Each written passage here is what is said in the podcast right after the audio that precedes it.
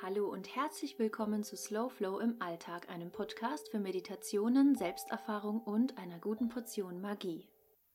Wie schön, dass ich dich heute hier zu diesem ganz wunderbaren Interview mit Stefan Scholz begrüßen darf. Wir sprechen heute über die Bedeutung der vier Elemente. Aber sei gespannt, denn Stefan teilt auch mit uns, wie wir mit Hilfe dieser wieder in Verbindung mit uns selbst treten und uns als einen wertvollen Teil der Natur wahrnehmen können. Am Ende wird Stefan mit uns die Agnihotra, eine vedische Feuerzeremonie, erklären. Also lass uns direkt einsteigen, mach dir einen Tee oder Kaffee und genieße diese besondere Zeit jetzt mit uns zusammen. Ich freue mich, heute zum zweiten Mal mit Stefan von der Feuertrommel zu sprechen. Und für all diejenigen, die heute neu dabei sind oder noch nicht in das erste Interview hineingehört haben, Stefan baut seit 14 Jahren schamanische Trommeln und gibt sein Wissen und seine Medizin in Trommelbaukursen in Form von schamanischen Ausbildung, durch Naturcoaching und in Form von Heilarbeit an Menschen weiter. Stefan, ich freue mich. Ich heiße dich ganz herzlich hier willkommen. Guten Morgen, liebe Julia. Ich freue mich auch total. Vielen Dank für die Gelegenheit. Ich freue mich auch sehr auf das Interview. Lass uns doch direkt einsteigen. Beim letzten Mal hast du uns in die Welt der Trommelklänge und deren Heilwirkung mitgenommen. Und heute möchte ich dir ein paar weitere Fragen zu einem ganz besonderen Thema stellen. Das Thema der vier Elemente. Und bevor wir gleich gemeinsam nach Neuseeland zu den Maori reisen, kannst du uns vorab erzählen, welche Bedeutung die Elemente, also Feuer, Wasser, Erde und Luft, für dich ganz persönlich haben? Also die vier Elemente umgeben uns überall, an allen Stellen. Auch wenn wir sie nicht sehen, wir sehen sie trotzdem. Wenn ich an den Wind denke, dann sehe ich ihn, wenn er durch ein Feld geht. Und ich spüre ihn auf meiner Haut. Ich spüre die Sonne auf meiner Haut.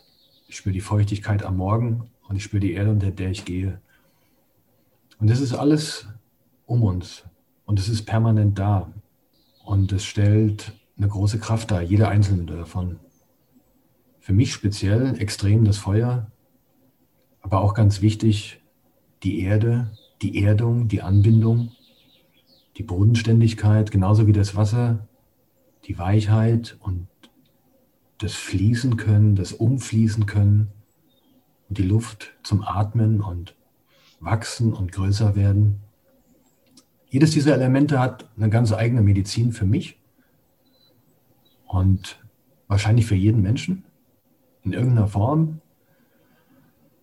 Und aus meiner Sicht ist so das Optimum, wenn alle vier Elemente gut ausgeglichen sind. Aber die meisten von uns und ich meistens auch haben Schwerpunkt oder Tendenz in eine Richtung. Und da ist es gut, auf die gegenüberliegende Seite zu schauen und sich diesen anderen Anteil zu holen, um wieder in die Balance zu kommen. Also zu viel Feuer ist nicht dienlich, zu viel Luft, zu viel Leichtigkeit ist nicht dienlich. Nur am Boden, ohne die Möglichkeit zu träumen oder leicht zu sein, ist zu wenig. Und zu viel Wasser einfach davon schwimmen ist auch zu wenig. Und du hast ja gesagt, dass das Feuer ein Element ist, mit dem du dich besonders verbunden fühlst. Wie hast du das gemerkt, dass du sagst, Feuer ist mein Element? Wann hat das Klick gemacht bei dir? Also Feuer ist rein von, von, der, von der Physis her, ist es ein Element, was mich total angezogen hat, immer schon. Und ich bin ein Typ, der ist also ein Pitter-Typ, klar. Und ich bin im wahrsten Sinne des Wortes, wenn ich mal eine Idee habe, bin ich Feuer und Flamme. Dann bin ich am Tun, dann bin ich am Machen, dann bin ich am Chaka-Chaka. Und dann kann ich auch für eine Sache ohne Essen und ohne Trinken und dann kann ich dranbleiben, solange bis es fertig ist, über ganz viele Stunden. Ich kann lange laufen, ich kann ganz, ganz viel machen, weil da so eine ganz starke feuermäßige Antriebskraft ist. Und dann es ist mitunter nicht so gut, weil ich bin dann mit 200 unterwegs und dann überhole ich mich gelegentlich auch nochmal selber und äh, das ist dann das zu viel, das Feuer. Und dann habe ich geguckt, wo kommt dieses Feuer her? Und das Feuer ist mir einfach in die Wiege gelegt. Das ist der Punkt. Ich bin im Zeichen des Schützen geboren, als Feuerzeichen. Und mein Aszendent ist der Löwe, ein Feuerzeichen. Und dann bin ich auch noch im Jahr des Feuerpferdes geboren. Und das mhm. ist manchmal echt ein bisschen viel. Und das können die Zuhörer jetzt gar nicht sehen, aber du hast, äh, wir sehen uns ja über Zoom. Ähm, du hast auch noch einen roten Pullover an mit rotem T-Shirt drunter. Also ich glaube, jemand, der es nicht wüsste, der würde es sofort erkennen. Und eine rote Hose. ja, Stefan, du bist on fire das finde ich auch richtig gut, weil man merkt ja einfach an, dass du ganz viel durch dieses Feuer auch zu geben hast. Es gibt viel nach draußen, es gibt viel, was einen selbst ansteckt und nicht ohne Grund hören wir uns hier zum zweiten Mal, denn es gab auch einige Zuhörer, die ja einfach nochmal Rückfragen gestellt haben zum ersten Interview, die einfach mehr wissen wollten und ja, so dein Feuer gespürt haben für die Dinge und ich würde ja, ich habe es ja zu Beginn ähm, schon einmal kurz angedeutet. Ähm, du bist eine bestimmte Zeit lang immer mal wieder bei den Maoris gewesen und bist in diese ganz besondere Kosmologie eingetaucht. Kannst du uns ein Stück mitnehmen und davon erzählen, welche Bedeutung die Elemente für die Maoris haben und ja, vielleicht auch welche Rituale du da miterleben durftest? Ja, das ist gar nicht so einfach, das zu benennen. Also wie kam es da überhaupt dazu? Ich habe ähm, zusammen mit meiner Frau ein, eine Ausbildung gemacht bei einer Maori Matakite. Das ist eine Seherin, die ähm, nach Europa immer gereist ist, um ihr Wissen weiterzugeben. Und ich habe dort ein Langzeitprogramm gemacht, oder wir, das waren sieben Module. Und das letzte Modul fand dann statt in Neuseeland, die Reise selber in ihre Welt. Und ähm, da ist eine ganz andere Energie, sehr viel feiner, sehr viel feinstofflicher, sehr viel für mich auch sichtbarer. Und das hat einen ganz einfachen Hintergrund auch, dass ähm, es eine Insel ist und die an sich vor 200 Jahren versucht wurde zu kolonialisieren von den Engländern. Und das war es auch schon. Das ist nicht so wie in Europa hier. Kriege links nach rechts, Völkerwanderung, 30-jähriger Krieg, Erster Weltkrieg, Zweiter Weltkrieg und so weiter, wo ganz, ganz, ganz viel passiert ist. Ist hier sehr viel, sehr viel härter, sehr viel grober was es unseren Besuchern auch bisweilen etwas schwierig gemacht hat, die Energie zu balancieren und hier einfach klarzukommen. Und ja, in ihrem Weltbild, ähm, ich kann die genaue Zahl jetzt gerade nicht sagen, aber es sind alles an Gottheiten. Ja, es gibt einen Gott des Waldes, den Gott des Meeres, vom Fluss, vom Himmel, von der Erde. Und da haben sie ganz besondere Gesänge und Gebete im Sinne von, von Wertschätzung und Achtung. Also ich gebe ein einfaches Beispiel. Wenn wir irgendwo hinkommen und sehen, oh, heißes Wetter, super, uh, da ist ein See, oh, schnell ausziehen und richtig reinlaufen und, und, und springen und uh, Kopfsprung und die Maori, die ich getroffen habe, die würden das nicht tun. Sie gehen an das Ufer und wenn eine Frau dabei ist, sprechen sie ein Gebet für das Wasser die, die Gewässer sind, sind weiblich in Neuseeland und ähm, sie achten und sie ehren das Wasser und fragen auch quasi das Weibliche um Erlaubnis, dort hineingehen zu dürfen, jetzt als Mann speziell. Und dann gehen sie hinein. Also sie springen nicht, sie, sie, sie gehen langsam und lassen sich umfließen und gut, dann auch schwimmen und Spaß haben danach, aber die, diese erste Moment der Achtung und der Wertschätzung und des Respekts. Und das habe ich bei den Maori, die traditionell geblieben sind, ähm, überall erlebt. Das ist im Gebet vor dem Essen, das ist im Gebet am Morgen, das ist bei Anrufungen und die ersten, die ich gehört habe, als wir in einen Marei gegangen sind und dort der Willkommensruf, der hat mich so dermaßen erschüttert, so die Haare aufgestellt, so die Gänsehaut, es war so, ist so direkt ins Herz gegangen, es war unfassbar unglaublich, welche Kraft da dahinter liegt. Und dann, dann, dann merke ich einfach diese Anbindung, dieses Extreme, wirklich dieses Extreme. Und das Glück war, dass ich dann auch noch zu einem Stamm gekommen bin, der sehr, sehr naturverbunden lebt auch noch, die in einem großen Naturschutzgebiet in der Nordinsel leben, das Orevera, und dort noch eine ganz, ganz andere Anbindung haben, einfach an ihren Wald und die Tiere und das Wasser, da dann quasi mittendrin im Herz war und das ist einfach so, so traumhaft gewesen. Wie haben, wie haben Sie dann gelebt? Also in wie, wie stellt man sich das vor? Also gibt es dann Tipis mitten im Wald oder hatten Sie dann Flächen und haben den Wald besucht oder waren Sie, wie kannst du uns darüber ein bisschen erzählen, wie du das erlebt hast, dass Sie naturverbunden gelebt haben? Also Sie haben in den, in den Städten auch, oder in den kleinen Dörfern, die haben ganz normale Häuser, ne? ihre ähm, relativ einfach gebaut, weil sie haben dort in dieser Region eben nicht so den harten Winter und äh, müssen nicht so stabil oder nicht so gut gedämmt sein. Und Ja, sie schlafen dort mitten im, im Naturschutzgebiet, wie sie reingehen. Sie schlafen unter freiem Himmel, sie schlafen unter einem Tab. Ähm, es gibt einige Schutzhäuser im Wald. Wir haben dann auch geschlafen. Wir sind mit einem Truck dann ein Stück reingefahren und dann eine Plane drüber gespannt, halb unter dem Truck gelegen. Und das ist so ganz, ganz basic einfach. Ne? Das ist so direkt am Wasser, einfach, einfach hingestellt, abgestellt. Hier ist es gut. Ja, hier bleiben wir. Ja, so richtig, wirklich direkt pur. Das ist, glaube ich, auch das, was in den letzten Jahren den Trend ausgelöst hat, dass man einfach mal mit seinem Camper losfährt und die meisten peilen dabei ja die Natur an. Die fahren ja nicht los, um irgendwie einen Städtetrip zu machen, sondern um wirklich nochmal Plätze zu finden, auch die abgelegen sind. Ich glaube, das ist so das unbewusste Ziel, was man dann immer hat, sich treiben zu lassen, aber auch zu schauen, wo ist denn mal keiner? Wo ist mal nur noch die Natur? Ich glaube, es ist sehr schwer zu finden manchmal auch. Ähm, kommt drauf an, in welchem Land man sich bewegt.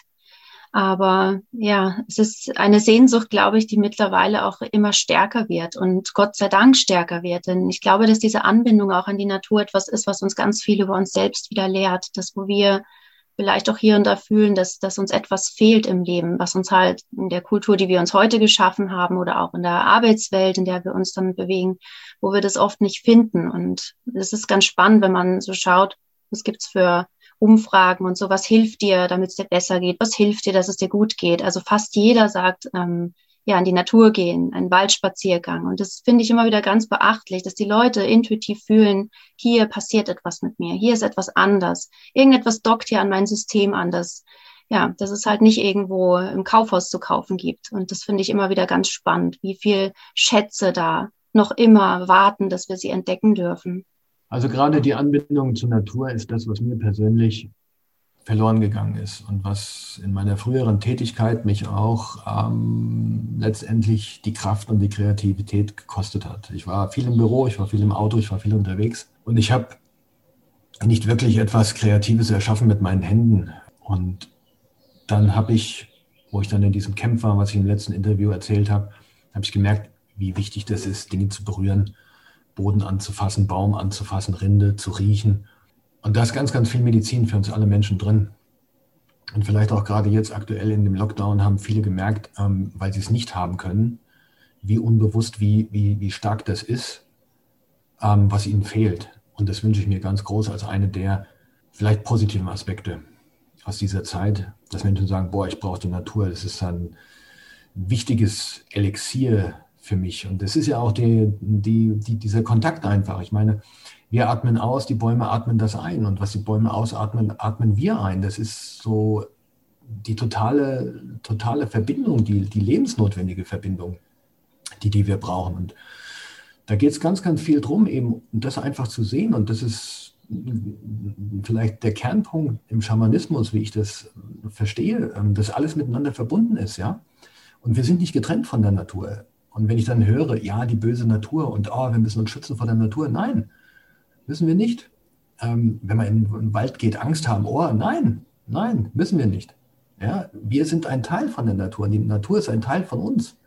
Ja, und das sind wir eben über so, so viele Aspekte. Und ich finde es so schön, wie du das sagst, weil diese Verbindung heißt ja eben nicht nur aussenden oder annehmen die ganze Zeit. Alles immer nehmen, nehmen, sondern es ist eben dieser, das Wechselspiel und es ist das Wechselspiel, das letztendlich in der Natur auch zu finden ist, der Kreislauf, dieser Kreislauf, das, was du eben mit den Bäumen auch angesprochen hast. Und ja, die Elemente helfen auch dabei. Das ist ja Luft, die man atmet. Das ist ja wieder dieser ja, Aspekt des Windes, die Luft, die wir einatmen. Und wir atmen ja auch sämtliche andere Informationen aus dem Kosmos ein. Wir atmen alles ein. Das ist alles in einer ja, Verbindung, wenn man sich die bewusst macht. Das ist so kraftvoll und groß. Also ich merke selber immer wieder, dass ich einen Moment brauche, das zu verstehen, wenn ich bewusst einatme. Und jeder kann das jetzt gerne auch mal einfach probieren.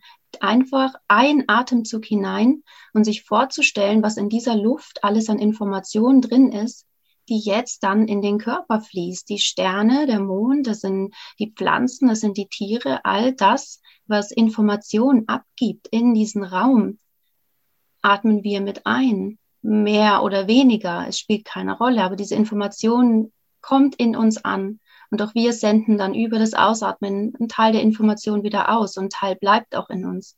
Und es ist so schön, je bewusster man sich darüber wird, Das hat, ähm, also das, was ich jetzt sage, ist nicht von mir, sondern das hat äh, Johann Chantney gesagt, ein ähm, Indianer, der 14 Jahre lang der Natur gelebt hat, ebenso wie du sagst, und zwar ohne alles. Da war auch keine Plane mehr und auch kein Auto. Also er hatte wirklich nichts bei sich, weil er halt genauso wie jedes Tier und jede Pflanze davon ausgegangen ist, dass er ja alles hat und hat da im Einklang mit der Natur gelebt. Das hat mich sehr, sehr berührt und ähm, ich habe ihn in einem, in einem Seminar erlebt und es hat mich zutiefst bewegt, diese Einfachheit der Dinge, die er uns weitergegeben hat, die dann letztendlich zu etwas sehr Großen werden, je bewusster wir darüber nachdenken. Ebenso wie die Luft. Und da kam bei mir eben auch dieses Thema Elemente auf, dann mit allem umgehen zu lernen, mit Wärme, mit Kälte, mit Wasser, mit der Feuchtigkeit, die einen dann da umgibt. Ne? Wenn man sagt, jetzt ist genug mit Campen, irgendwie sind alle unsere Sachen klatschnass geworden.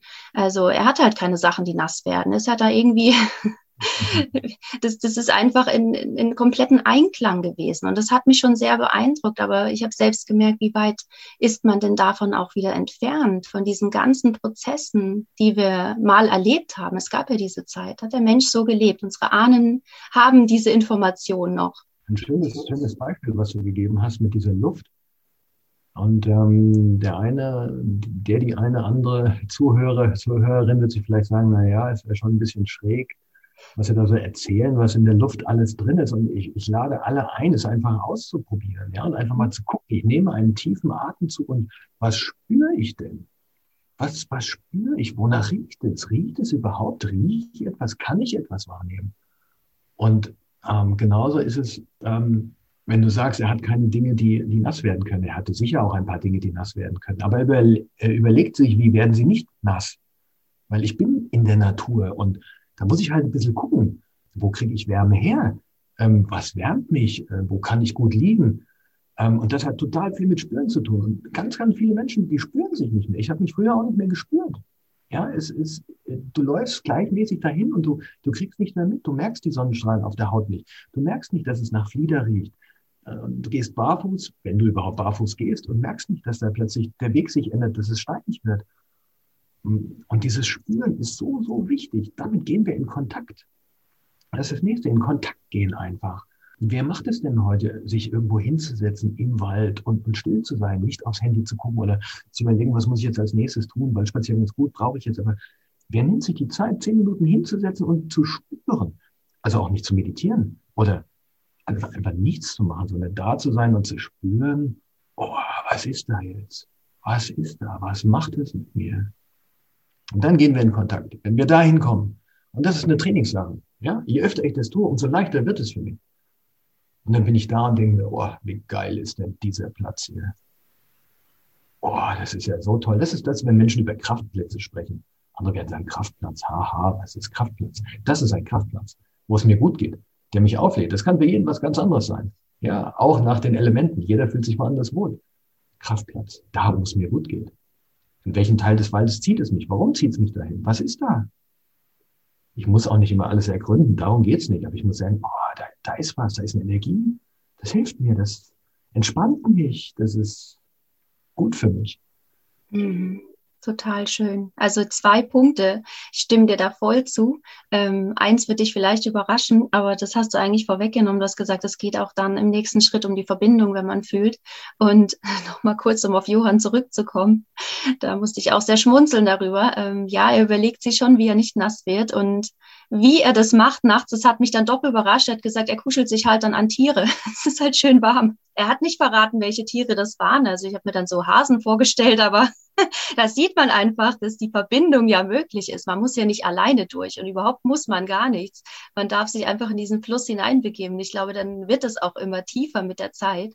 Also ja, und dann ja, würde ich natürlich gerne auch von dir wissen, hast du einen Kraftplatz oder mehrere Kraftplätze oder gibt es einen Ort, an den du immer wieder denkst, wo du merkst, hier eben verändert sich etwas in mir, hier kommt die Kraft zurück oder etwas spricht zu mir, wenn ich das wahrnehme? Also ich habe jetzt konkret, wo du mir die Frage stellst, habe ich mal drei Plätze im Auge, wo ich mich hinbegeben kann, wo ich auftanken kann, wo ich Kraft bekomme, wo ich weiß sofort, da kann ich hingehen und, und da ist es gut. Da ist es gut für mich.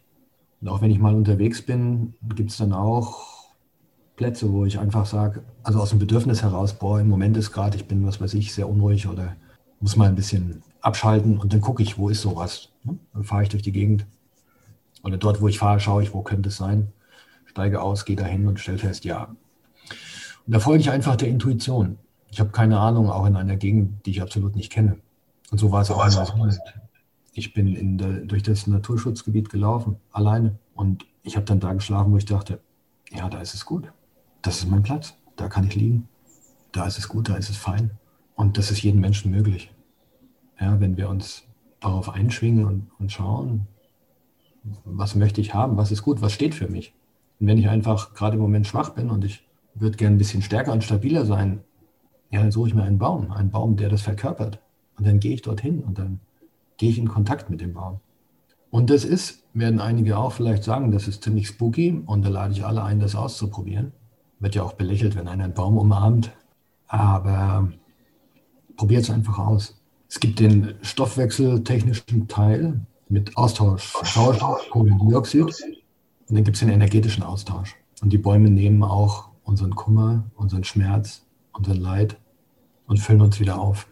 Ja, und das ist auch etwas, was mittlerweile, ja, Gott sei Dank, äh, in der Wissenschaft angekommen ist. Die Wissenschaft braucht ja immer ihren Beweis für verschiedenste Dinge.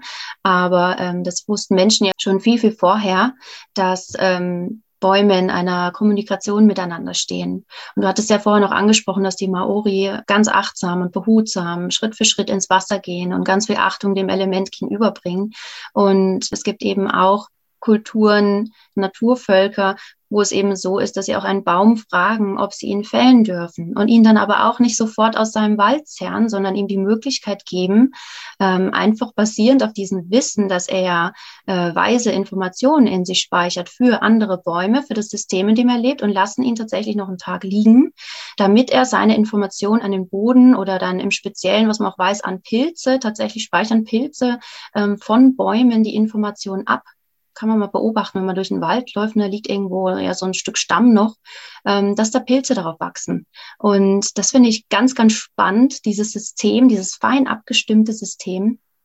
Und ja, auch die Achtsamkeit. Das hat mich sehr daran erinnert, okay, wenn ich halt Bilder sehe, wie bei uns dann da mit so einem großen Bulldozer durchgefahren wird, und dann werden da die Bäume ähm, ja einmal Kahlschlag auf einer bestimmten Fläche gemacht. Das tut im Herzen weh. Und ich würde mir so wünschen, dass es eben nicht belächelt wird, wenn man einen Baum umarmt, dass es nicht belächelt wird, dass man der Natur Achtung entgegenbringt, weil es belächelt ja auch keiner, wenn man sagt, ich hole mir Kraft in der Natur. Ja, was holt man denn da? Und ich finde das ganz wichtig, immer wieder hervorzuheben. Und ähm, ich sage das jetzt auch vielleicht schon Folge für Folge im Podcast, aber mir ist es ganz wichtig, auch ich muss mich daran erinnern, immer wieder zurückzugeben. Nicht nur nehmen, sondern eben auch sehen, das, was ich hier nehme, was ich für mich vielleicht zum Essen, als ähm, Auftanken, als Nahrung, als Na Nährung, aber auch an Kraft aus dem Wald wieder mitnehme, dass ich das auch zurückgebe, Danke sage. Das kann ja jeder für sich machen. Eben mal die Hand auf, man muss ja nicht umarmen, man kann ja die Hand auf einen Baum anlegen und einfach sagen, danke, danke für die frische Luft, die ich mir hier einfach mitnehmen kann wieder, dass ich auftanken kann. Und es wird ja auch immer wieder gesagt, Achtsamkeit üben, Dankbarkeit sollen wir üben. Also es fällt mir wahnsinnig schwer, einfach mich hinzusetzen und sagen, jetzt mache ich eine Achtsamkeitsmeditation oder eine Dankbarkeit. Ich finde, dass das genau in diesem Austausch ganz selbstverständlich passiert, weil je mehr man sich bedankt bei der Natur, bei all den Dingen, wo man gerade ist, im Leben, im Alltag, da sagt man so viel Danke irgendwann, dass man merkt, krass, ich glaube, ich lebe in voller Dankbarkeit. Also das ist mir ähm, ja auch im letzten Jahr sehr bewusst geworden. Wir brauchen dafür keine Apps, brauchen dafür keine ähm, täglichen Ermahnungen oder Challenges, äh, jeden Tag Danke für irgendwas zu sagen. Ich glaube, dass das genau da passiert, wo wir es dann am wenigsten erwarten, aber die Wirkung hat, die wir uns wünschen. Es ist schön, dass du es nochmal so ausgeführt hast. Ähm, du hattest vorhin schon etwas dazu gesagt und ähm, dann kam ich auch wieder drauf zurück. Und du hattest mich gefragt, wie das bei den Maori ist und ich hatte es wirklich gerade nicht auf dem Schirm. Sie bringen eine ganz, ganz große Dankbarkeit dem, womit sie es jetzt gerade beispielsweise das Wasser. Und sie geben etwas von sich. Es ist nicht nur die energetische Geschichte und die Dankbarkeit, sie geben etwas von sich. Und das habe ich in Neuseeland neu erfahren, neu gesehen. Wir bekommen immer etwas automatisch, aber es ist gut, wenn wir auch etwas geben. Das kann ein Stein sein, das kann eine Haarlocke sein, Schön ist es natürlich, wenn es etwas ist, was wichtig ist für dich und einen besonderen Wert hat. Das kann auch zum Beispiel ein Globuli sein, was du dem Wasser gibst, weil das Wasser trägt es hinfort und das Gefühl hast, dass da ist die Information, die irgendwo gebraucht wird. Ich werde es nie vergessen und das ist etwas, was mich gerade jetzt nochmal total berührt.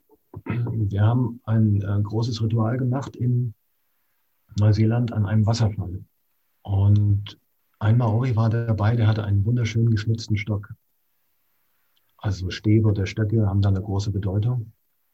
Und da hat er sehr, sehr lange dran gearbeitet. Sehr, sehr lange dran gearbeitet. Und er ist damit, er war der Erste, der ins Wasser gegangen ist und hat diesen Stab dem Wasser gegeben als Zeichen seiner Wertschätzung und hat ihn auf so ein kleines Steinplateau im Wasser gelegen, war so ein bisschen umspült und hat den Stab dort hingelegt. Und ich weiß, wie viel es ihm gekostet hat, weil dieser Stab war einfach nur schön. Großartig gearbeitet. Und wir haben uns dann von dieser Stelle entfernt und sind direkt an den Wasserfall gegangen und haben das Ritual gemacht und kamen später zurück und der Stab war weg. Das Wasser hat ihn genommen. Und das sind Momente, die sind so voller Magie, so voller Zauber und so extrem erfüllend, das ist unfassbar. Und wenn wir uns dessen erinnern, und das ist auch ein bisschen eine Trainingsgeschichte, aber dann wird es zum Alltag, dass du einfach achtsam und dankbar mit allem umgehst, was dich umgibt. Und dann ist es kein Challenge, dann ist es kein Training, dann ist es eine Lebenshaltung, eine Einstellung. Und wenn wir da alle hinkommen, großartig.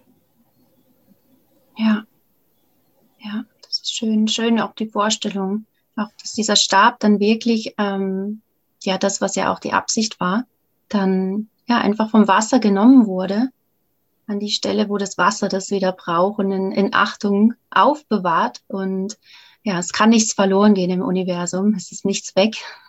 Es ist halt nur an einem anderen Platz oder Ort oder Dimension.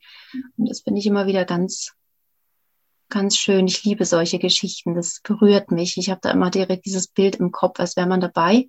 Also danke, dass du das mit uns teilst. Das lässt einfach teilhaben. Und ähm, es ist nicht nur das Bild, es ist einfach das Gefühl, was es in einem auslöst. Und das finde ich immer wieder so besonders, dass ja, diese Welt, wenn wir sie wahrnehmen wollen, das so oft über das Gefühl läuft, nicht über das, was wir sehen, sondern eher über das, was wir spüren. Und ja, wie du schon sagst, auch der Schamanismus ist vielleicht etwas, was so, ja, jetzt immer präsenter wird, aber es ist eben kein Trend. Es ist, du hast es ganz am Anfang, als wir miteinander gesprochen haben, telefoniert haben, zu Beginn unseres Kennenlernens war das erste, glaube ich, was du auch zu mir gesagt hast, dass das kein, ja, kein, kein Trend ist, sondern eine Lebenshaltung. Es ist etwas, worin man selbst komplett aufgeht und für das man sich bewusst entscheidet. Und das finde ich immer wieder ganz, ganz schön, dass das ein Weg sein kann. Wenn man sich sucht oder sucht, was was man in seinem Leben erreichen möchte, was man die Welt bringen will, dass man sich dann anbinden kann und dass man dabei nicht alleine ist auf diesem Weg, dass die Kräfte einen unterstützen. Und das sind nicht nur die Elemente, es sind die Himmelsrichtungen. Also auch die Elemente sind ja in diesem, wie es so schön heißt, Medizinrat, auch alle verteilt. Es sind die vier Elemente, die vier Himmelsrichtungen. Es sind die Krafttiere, die aus verschiedenen Himmelsrichtungen kommen. Es ist all das, was immer wieder diesen Kreislauf wiederfindet. Auch unsere Jahreszeiten sind dem zugeordnet. Und das finde ich so spannend, dass ähm, wenn wir uns da hineinbegeben, immer mehr spüren, wie wir Teil dieser ganzen Richtung und Dinge sind. Ich möchte gerne noch das Bild etwas weiterführen mit diesem geschnitzten Stock. Du hast es gesagt, ähm, das Wasser hat es genommen und bewahrt es auf, aber es geht noch weiter. Das Wasser wird diesen Stab zu jemandem bringen, der ihn dringend braucht, der ein Zeichen braucht, der die Medizin braucht, die geschnitzt ist in dem Stab. Und das ist wenn ich sowas in der Gesamtheit erfasse und ich weiß, dass es passiert, weil die Dinge kommen so zu uns. Ich habe auf in vielen Momenten solche Geschenke bekommen, wo ich einfach nur da bin und wo mir auch Tränen runterlaufen, weil ich so dermaßen berührt bin, so dermaßen geflasht bin, wie diese Anbindungen funktionieren. Und das ist ganz große Magie. Das ist, das ist Magie, ja. Das ist Magie, das, ist, das sind Wunder die sind da und die sind möglich. Und wenn so etwas passiert, das ist so extrem.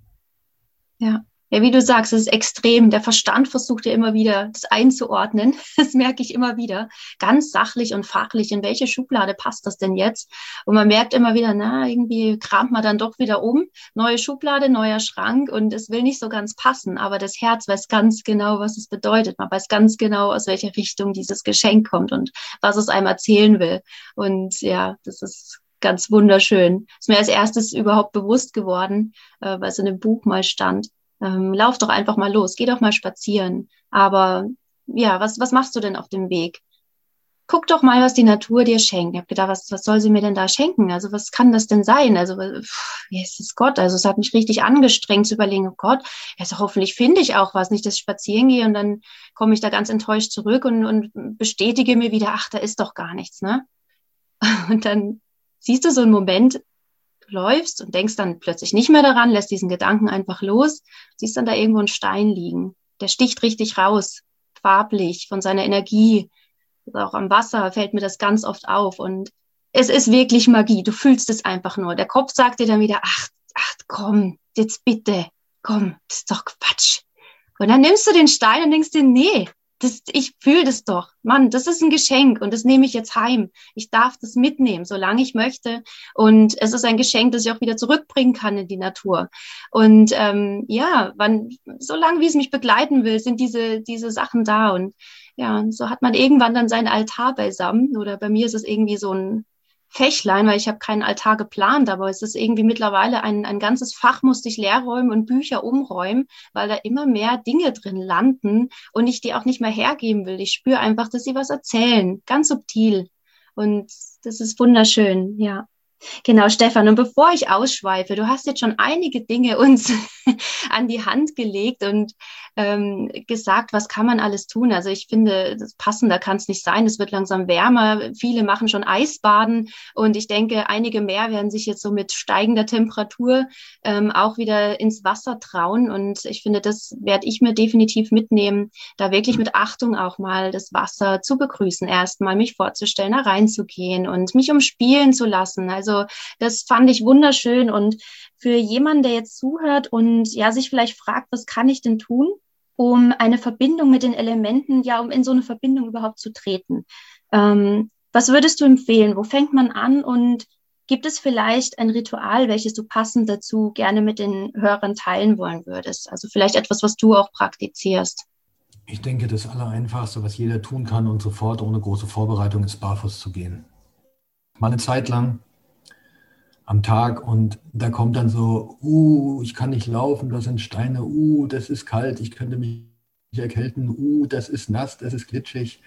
Ja klar, weil wir ja in Kontakt gehen, weil es ja das ist, was da ist. Und genau das ist so wichtig.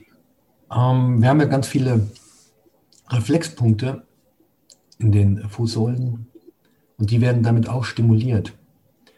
Und wir haben eine Kühle, eine Feuchtigkeit an den Füßen wir haben den tragenden Boden, wir haben die Stimulation und da passiert schon ganz viel. Und da gehen wir in die Erdung und dann gehen wir in Kontakt, ganz automatisch durch das Laufen. Aber die Einladung ist mal bewusst zu laufen, langsam zu laufen, einen Fuß nach dem anderen zu setzen. Oh, wie fühlt sich das an? Wo setze ich ihn hin? Vielleicht stelle ich dann fest, dass ich immer gelaufen bin über irgendwelche Blumen, die ich drüber gelaufen bin.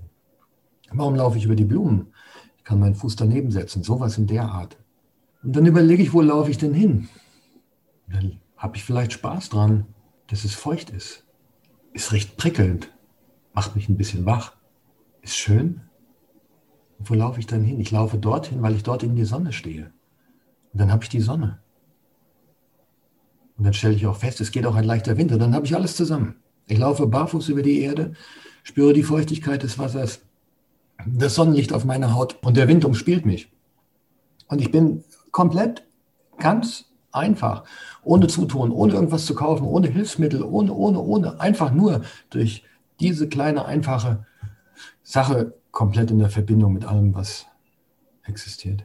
Man natürlich weitergehen kann, sagen, okay, ich mache das jetzt mal mit dem Eisbaden zum Beispiel oder überhaupt generell, ich gehe mehr schwimmen, ich gehe mehr ins Wasser, ich übe mich im Feuer machen beispielsweise, ich mache ein Feuer, ich mache, ähm, ich persönlich speziell, wenn mir das gut gelingt von der Zeit her, jeweils zu Sonnenaufgang und äh, zu Sonnenuntergang speziell eine ayurvedische Feuerzeremonie.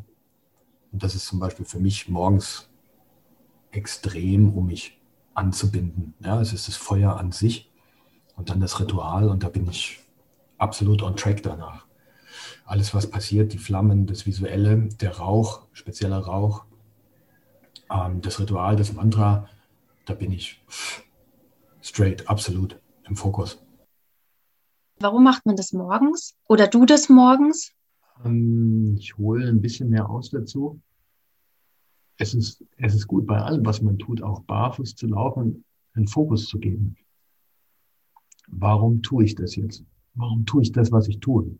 Und allein mit dieser Frage schon komme ich auch viel mehr in Kontakt mit mir und der Welt. Warum tue ich das, was ich tue? Und frage dann weiter hinterher. Und so ist es auch mit dem Feuer machen. Warum, warum, wofür ist das Feuer? Was will ich mit dem Feuer? Welche Absicht gebe ich hinein? Und da gibt es das Feuer abends, wo man drumherum sitzt, dann ist es das Ratsfeuer. Ja, es ist die Ratsversammlung. Oder es ist das Gemeinschaftsfeuer. Dann gibt es das Sonnenwendfeuer, Sommersonnenwende, Wintersonnenwende. Dann gibt es Maria Lichtmess, das Feuer dort. Und diese spezielle Feuerzeremonie, das ist das Agniotra, so heißt die, die macht man speziell zu Sonnenaufgang und Sonnenuntergang. Da geht es um genau vier Minuten, wo die Sonne in einem speziellen Winkel zur Erde steht. Und da fließen ganz viele elektromagnetische Wellen. Und wenn man es oft genug gemacht hat, merkt man, dass auch in der Natur sich etwas verändert. Vögel singen anders, Vögel hören auf zu singen, Vögel beginnen zu singen. Und in dieser Zeit ist ganz viel Input möglich ähm, Informationen und ähm, Antworten auf Fragen. Diese vier Minuten am Morgen und am Abend, da atmen wir durch beide Nasenlöcher gleichzeitig. Ansonsten atmen wir tagsüber immer entweder durch das eine oder durch das andere. In diesen speziellen vier Minuten. Und das ist ganz spannend. Es gibt ein Programm, da gibst du deine Postleitzahl ein. Und dann gibt es hier für 365 Tage den genauen Sonnenaufgang und Sonnenuntergang an dem Ort, wo du bist. Und das ist ein ganz, ganz wichtiges Element. Es gibt ein spezielles Setting für diese Zeremonie, dass sie so, so kraftvoll ist. Welche Feuerschale, was verbrennst du, welches Mantra und genau die Uhrzeit. Und so laufen Tausende und Abertausende Feuer jeden Tag um den Erdball, weil es ist komplett verteilt auf der ganzen Welt. In allen Ländern ist dieses Ritual bekannt. Und das ist schon mal ein ganz wichtiges Element für mich zu wissen, dass ganz viele Feuer brennen, dass ich mit diesen ganzen Feuern allen verbunden bin. Und alle beginnen anders ja, immer versetzt nach den Zeitzonen. Und bei dir ist es ein paar Sekunden später als bei mir, wenn du es jetzt machen würdest. Und dieses Feuer ist speziell ein Heilfeuer. Es entsteht eine sehr wertvolle Asche daraus. Der Rauch ist sehr wertvoll. Das Ritual an sich klärend für den Geist. Und deswegen mache ich es zu diesem Zeitpunkt. Hm. Wie oft macht man das? Oder machst du das? So oft ich es kann. Manche Tage ist es auch so, da spüre ich, boah, jetzt geht's nicht. Jetzt geht's nicht gut. Ähm, ich lasse es. Und hm. manche Tage bin ich auch zu faul, ganz ehrlich. Und denke ich, ah, heute geht noch ohne. Ja. Du kannst es jeden Morgen und jeden Abend machen. Mhm. Und je öfter du es tust, es bildet ein, ein energetisches Feld um dich herum. So eine Kuppel quasi von 500 Metern. Und je öfter du es machst, umso stärker wird dieses Feld, umso weiter dehnt sich dieses Feld aus. Und da, wo es seit 1900, hm, ich glaube 86 jeden Tag gemacht wird, am Homerhof unten in, äh, am Bodensee. In, äh, da sind sie mittlerweile bei einer Kuppel von etwa zehn Kilometern. Das ist mhm. messbar, an der Natur messbar, wie sie sich verändert, wie sie sehr viel stärker wird. Und wir haben auch irgendwie so ein Messverfahren mit Bovis-Einheiten. Da, dazu kann ich aber nichts sagen, aber du spürst es, wenn du dorthin fährst, auf wann du in dieses Feld kommst. Das ist gigantisch. Hat vielleicht auch, ähm, um das Ganze abzurunden, wieder damit zu tun, was wir wieder mit hineinbringen in diese Energie dass der Wald zum Beispiel, wie wir es vorhin hatten, auch wirklich der Ort ist, an dem man sich erholen kann, kann man ja auch in vielen anderen Orten wieder Felder schaffen, aber eben gemeinsam, ne? gemeinsam mit der Natur. Ja. Und das finde ich so schön, dass du das eben auch sagst, dass diese Rituale, die machst du nicht nur für dich, sondern so wie du das gerade erzählt hast, dann am, am Bodensee, dass dann eben auch ja ganz besondere Räume entstehen, wenn man hier wieder mit hineingibt, mit Fülle kreiert. Das finde ich ganz schön, diese Vorstellung. Das dient allen wieder die ayurvedischen Schriften, die alten, die Veden, da steht es geschrieben, dass eine Zeit kommen wird, wo es sehr, sehr schlecht oder schwierig um die Erde steht. Und dass die Agnotra-Zeremonie ein Weg dafür sein wird, die Erde auch zu heilen. So steht es geschrieben vor 10.000 Jahren. Stefan, da möchte ich dazu fragen, ähm, was denkst du, auf welche Weise können uns ja die Qualitäten, wenn wir jetzt mal nur bei den Elementen bleiben, wenn einer sagt, also das ist voll mein Thema, deswegen habe ich heute reingehört und ich möchte einfach hier mehr in Verbindung gehen, ich will mehr für mich tun, mehr in meinen Alltag integrieren und von diesen kraftvollen vier Elementen oder vielleicht sogar nur eins und wie können uns denn oder in welcher Weise können uns eben diese Qualitäten der Elemente beim Wandel in diese neue Zeit unterstützen? Also grundsätzlich ist es erstmal die Achtsamkeit und die Dankbarkeit und die Demut vielleicht auch für, die, für das, was da ist. Ich denke, das ist mal die Basis. Wenn wir das im Bewusstsein haben und es als nicht selbstverständlich nehmen, dass morgens die Sonne scheint und dass das Wasser fließt und dass wir Wasser zum Trinken haben, dass der Wind geht äh, und dass die Erde so ruhig ist, wie sie jetzt ist, dass wir auch verwandeln können, ich glaube, dann haben wir eine Basis gegeben dafür. Und wenn wir uns das immer wieder vergegenwärtigen, dann kommen wir in diesen Zustand dieser Dankbarkeit und der Wertschätzung auch. Und das ist, glaube ich, eine ganz wichtige Basis, dass wir damit arbeiten können. Und dann gehen wir einen Schritt weiter und sagen, okay, ich schaue mich mal an, was bin ich denn? Das kann man über die Typenlehre machen. Ähm, Im Ayurvedischen kann man sagen, was bin ich? Äh, Kapha, Fitter oder ähm, Vata-Typ. Ähm, was sind denn meine Qualitäten? Dann gehe ich einen Schritt weiter und sage, okay, wo fühle ich mich denn nicht so gut? Was, was hätte ich denn gerne? Was, was fehlt mir denn oder was macht mir Probleme? Und dann versuche ich das mal zu übersetzen, okay, einen Schritt dahinter zu schauen, was, was könnte das denn verkörpern? Und wenn ich einfach antriebslos bin und äh, platt gesagt mit dem Arsch nicht von der Couch komme, dann äh, ist sehr naheliegend, dass irgendwo die Qualität des Feuers fehlt, mir einen Antrieb zu geben, meine innere Flamme größer werden zu lassen und ins Tun zu kommen, die Hacken auf den Teer zu kriegen und Gas zu geben. Und dann gucke ich, was, was ist Feuer? Was steht für mich für Feuer? Es muss nicht unbedingt dieses Feuer sein, was tatsächlich in der physischen Flamme vor mir ist. Ich habe dir vorhin eingangs gesagt, ich hatte eine sehr schlechte Nacht heute. Und ich muss jetzt gucken, wie komme ich in die Kraft, um dieses Interview, was ich unbedingt machen will mit dir heute Morgen, wie, wie, was kann ich tun? Ja, ich kleide mich rot. Ich kleide mich rot in der Farbe des Feuers, um über dieses ganz Unbewusste, dieses Rot jetzt in meine Mitte zu kommen und in die Kraft zu kommen und das zu tun, was ich tun möchte. Ich trinke vielleicht einen Ingwertee. Ja? Ich weiß vielleicht auf eine Pepperoni. Ja, die Dinge sind alle da. Ich muss einfach nur mal gucken, was, was ist das Feuer außer dem physischen Feuer? Was, was, ist, was ist scharf? Was ist feurig? Das kann eine Musik sein. Das kann ein Bauchtanz sein. Für jeden ist es was anderes. Und mir dann zu sagen, boah, das hole ich mir jetzt. Ich will von der Couch runter. Ich brauche Feuer. Okay, was ist, was ist Feuer? Was ist, womit fange ich an? Das kann so weit gehen, dass ich sage, ich kaufe mir mal orange-rote, gelbe Bettwäsche. Ich schlafe darin. Dass über Nacht mein Körper, da wo ich ruhe, das aufnehmen kann, das sind ganz viele subtile Dinge. Und ich lade alle ein, es auszuprobieren die, die jetzt sagen, das ist spooky, das ist echt abgedreht, ja, aber es ist so. Mhm. Leute, es ist so. Ja, das sind ganz schöne Punkte, Stefan. Ich fasse vielleicht auch nochmal kurz zusammen, auch für mich, weil das ist genau, ja, wenn man so immer danach sucht, was kann denn so eine Anleitung sein? Wie schaffe ich es denn hier?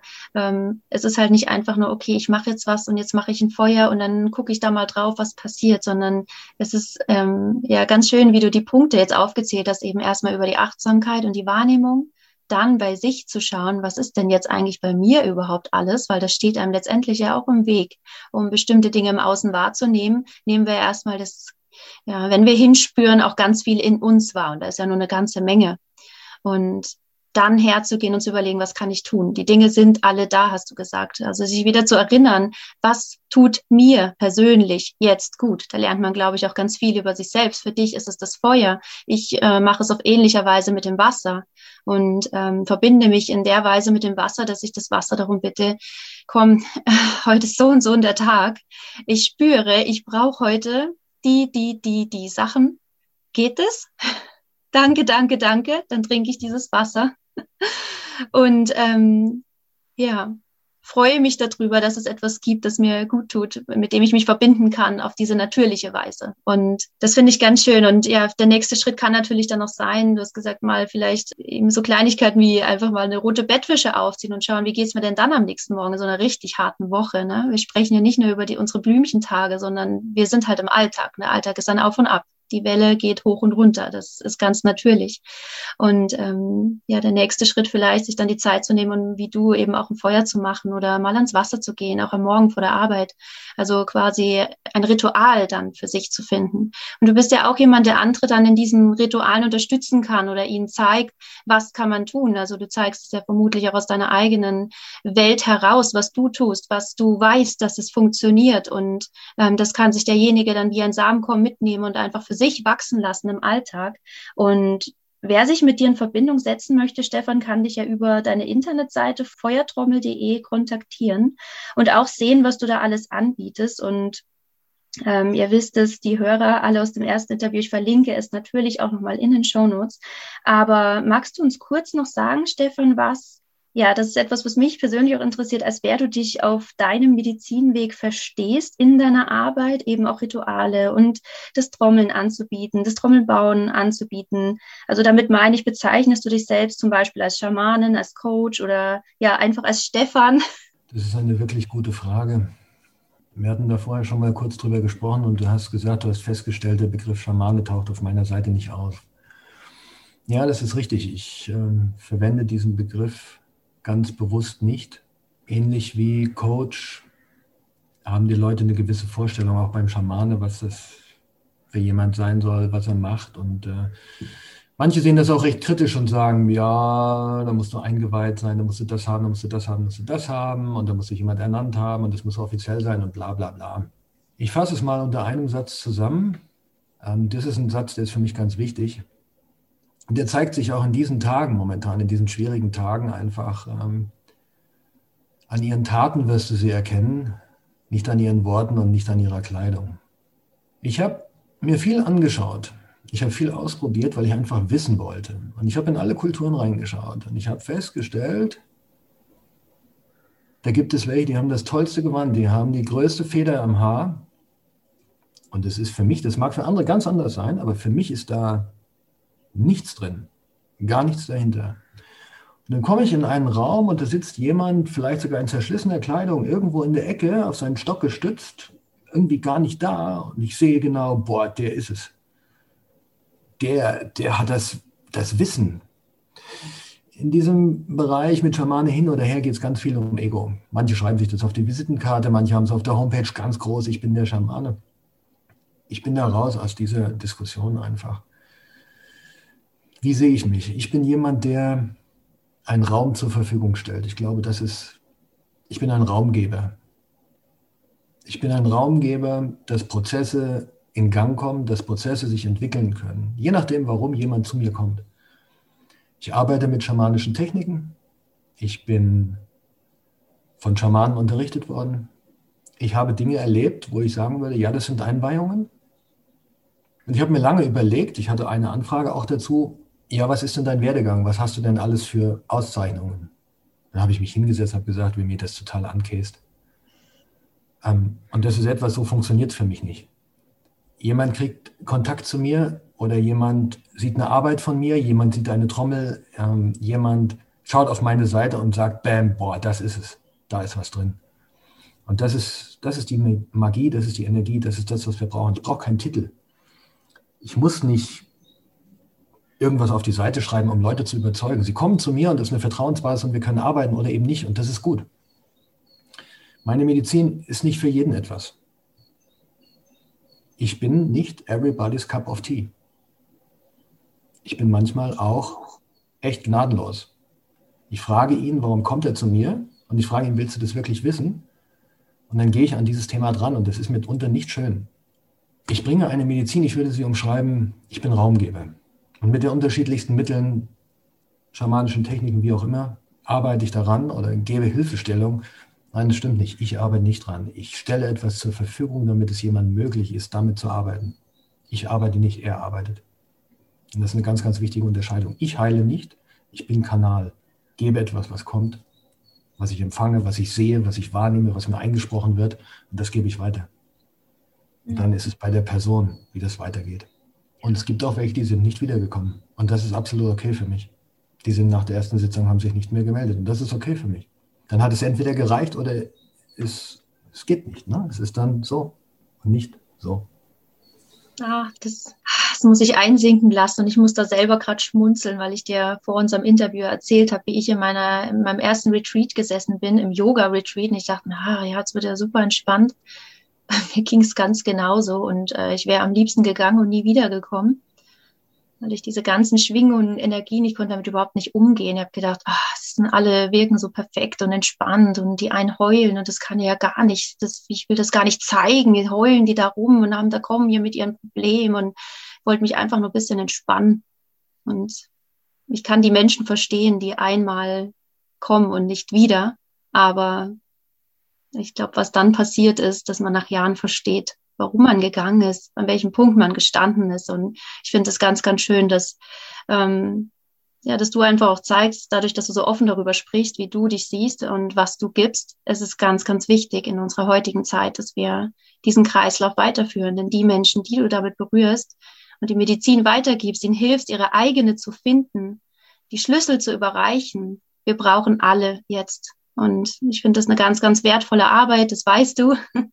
Und ähm, ich schätze jeden, der, der das teilt mit uns hier, auch mit den Hörern. Dafür soll auch der Podcast stehen, auch in Zukunft, dass die Menschen zu Wort kommen, die berühren können. Und wenn wir uns auch nicht sehen können, das spielt keine Rolle. Wir sind nicht getrennt voneinander. Wir können einander zuhören. Wir können es da einsinken lassen, wo wir das gerade brauchen, dieses Wissen.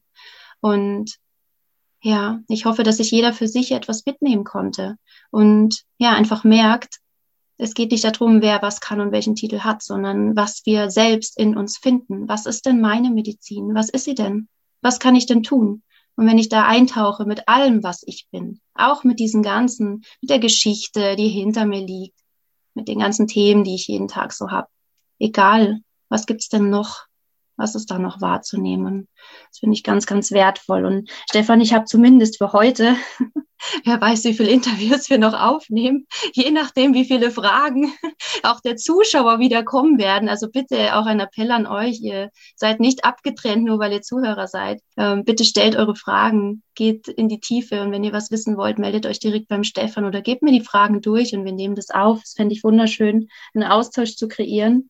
Und eben, zumindest für heute, Stefan, habe ich eine letzte Frage an dich. Möchtest du ein paar Worte mit den Hörern teilen, die sie auf ihrem Weg unterstützen dürfen? Und damit meine ich, vielleicht hast du ja einen persönlichen Leitsatz ähm, oder ein Mantra, ja, etwas, was jetzt gerade spontan aus deinem Herzen kommt. Ich wünsche jedem den nötigen Mut in Problemstellungen oder